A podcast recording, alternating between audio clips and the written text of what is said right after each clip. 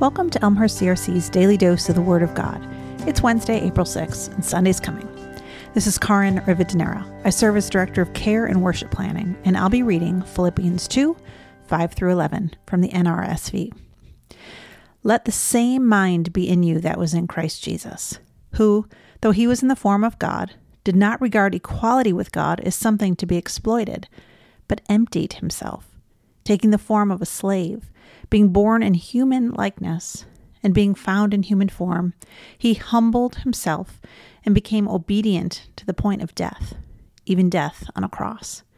Therefore, God also highly exalted him and gave him the name that is above every name, so that at the name of Jesus every knee should bend, in heaven and on earth and under the earth, and every tongue should confess that Jesus Christ is Lord, to the glory of God the Father.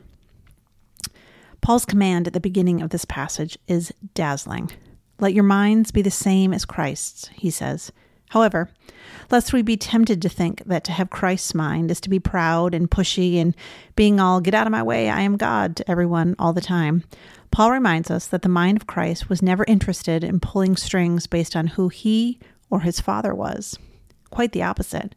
Christ's mind was formed by humility, by rescinding his throne and becoming a human, a servant no less, by emptying himself of status and rights and power, and being obedient to God, which ultimately led to a terrible death.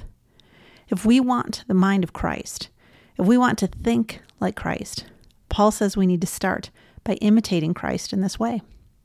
Our friends in the Orthodox Church call this practice of emptying oneself and seeking union, union with God through humility kenosis. We borrow this term from time to time, but I don't think we usually do a very good job of practicing this. At least, I don't. This is something the Holy Spirit keeps convicting me of. The trouble is, as Americans, our values are often at odds with this. We want to both hold on to and defend our rights and privileges and power with both fists. Easing our grip and letting go of what we believe to be ours by right runs counter to everything we've been taught. And yet, while this may be the way of America, it's not the way of Christ. Where we close fists, Christ opens palms. Where we want to hold tight, Christ invites us to release. Where we want to hoard, Christ invites us to give. Where we want our own way, Christ asks us to defer to others.